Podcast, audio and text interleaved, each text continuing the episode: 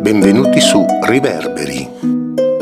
Riflessioni minime sul senso delle cose con e di Roberto Caravella.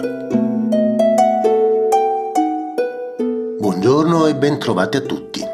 Eccoci alla puntata zero. Diciamo che è l'introduzione a, a questo ciclo di episodi che eh, ho chiamato Riverberi.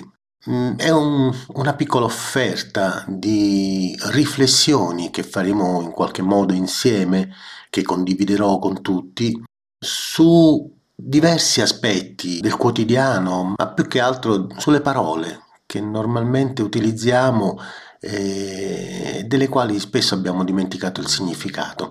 Diciamo che il vivere quotidiano, minuto e intimo, quando si manifesti nudo, cioè lontano dai luoghi comuni, esplode dentro di noi con una potenza realmente incontrollabile. Sovente conduce ai limiti della sopportazione fisica e rimescola le nostre convinzioni più radicate. Ma quelle convinzioni che, per un bizzarro caso etimologico, si mutano sempre in convenzioni. Le accettiamo spesso per timore di non essere accettati o anche di essere ritenuti semplicemente sognatori o preda di infantile idealismo. Ebbene, tanti concetti, tante ipotesi, moltissime idee apprese ontologicamente, esperite nel fiume chiassoso dell'empiria quotidiana vengono taciuti, compressi, segregati, permettendo di accettare piuttosto il senso comune di ogni atto sensibile dell'esistenza. Eppure, la nostra esperienza individuale fa sì che quei concetti, tutta l'architettura di sensazioni avulse dal buonsenso e dalla norma riverberino continuamente lasciandoci in una perenne trincea che separa la vita dichiarata del mondo da quella intima e personale. Ecco, siamo in fondo tutti soldati che combattono in prima fila, in una trincea invisibile, una guerra di cui non conosciamo colui o cosa per noi rappresenti il nemico o l'amico. Ciò che ci guida invece è l'istinto, e questo si abbevera di continuo a quel riverbero che l'anima, la nostra interiorità, nutre segretamente e che alla fine decide per noi quando il tempo opportuno ci chiama d'improvviso a scegliere e appunto decidere. E quindi secondo me forse è giunto il tempo infatti di ratificare questo sentire profondo senza più timore che il mondo fuori ci derida o ci imponga una logica che affondi nel pozzo dei luoghi comuni e delle convenzioni. Male di questo mondo terribile, insopportabile. Parole quindi. Ogni parola pronunciata possiede la sua forza e la sua potenza. Se a quel suono si concede il privilegio di una radice profonda e non soltanto l'area e l'aerea apparenza del suo vistoso fiore. Quel senso profondo che sentiamo vibrare ma che custodiamo con estremo pudore, è forse la vera linfa che nutre il nostro vivere.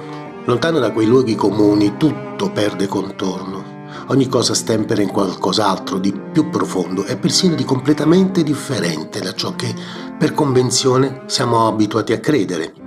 La logica del mondo non è dunque sempre salvezza e rifugio, ma quasi sempre una pericolosa e insicura carcassa galleggiante nel mare della vita a cui appoggiarsi talvolta, anzi spesso, nella speranza di una salvezza che forse essa ci negherà a causa proprio della sua illusiva consistenza.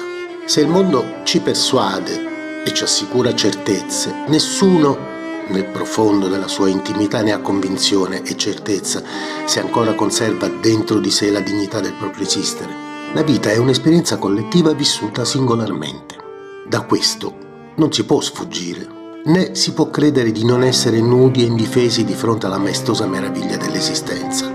Eppure il conciliare, il farsi carico, il concedere o il concedersi, il terribile illudersi nel sostegno altrui, il senso di solitudine e persino di finitudine che ci attaglia sempre ovunque ci obbliga quasi a indossare maschere e ci allena ad essere tutti uguali, tutti con il medesimo sentire, tutti vittime della stessa medesima equazione che ogni cosa riduce al minimo indispensabile e alla mera e forse sprecata sopravvivenza.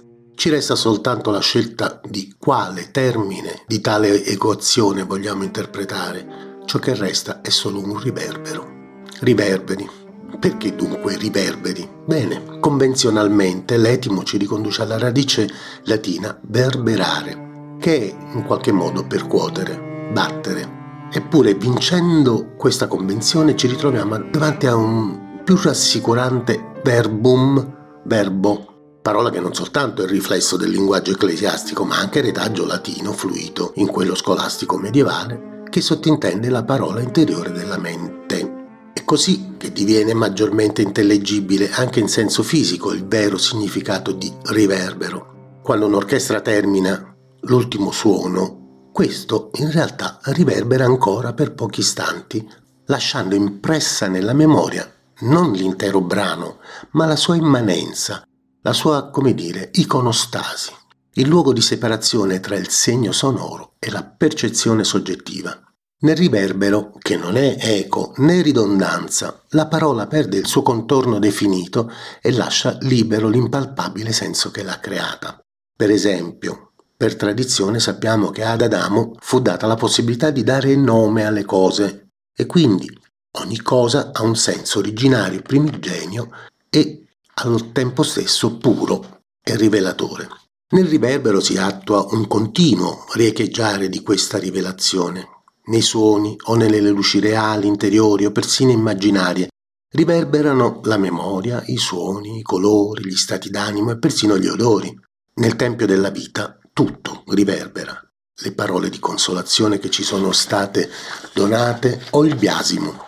Riverberano le carezze di un primo incontro come quelle di un ultimo malinconico commiato. Ogni cosa riverbera sommessamente, di continuo nel nostro essere, perché forse l'intero cosmo riverbera ancora del primo canto divino, quello originario.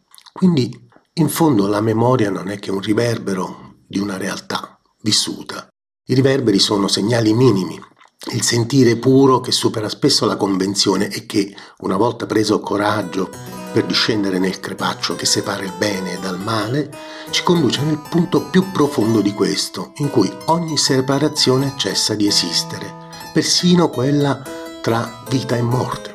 È un sentiero che conduce alla divinità interiore e avvicina a quella originaria capace di separare le cose invece che unirle solo al fine di generare la vita.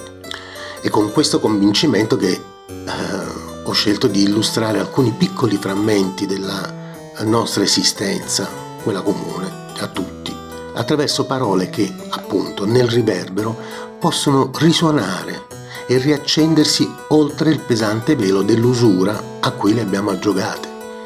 Dunque i riverberi qui suggeriti sono e vogliono essere in realtà vivi sforzi per indurre ad una corretta metanoia, un cambio di addendi e dividendi, una mutazione radicale del pensiero totalitario globale, globalista, cieco e spesso insolentemente distratto e un po' tracotante. Sono riverberi che forse dovrebbero riecheggiare continuamente nella mente e nello spirito di chi, stanco di annegare nel pelago di insulsi trofei preconfezionati da corti tutti affabulatori pronti a proclamare e promettere false libertà, privando chi che sia della meravigliosa ebbrezza del proprio pensare ed esperire. Bene, quindi credo di aver detto tutto e vi aspetto tutti su questo canale. Riverberi, riflessioni minime sul senso delle cose con cui mm, passeremo un po' di tempo insieme rivalutando un po' di cosine della nostra vita, viste sotto un altro aspetto. Vi saluto e alla prossima.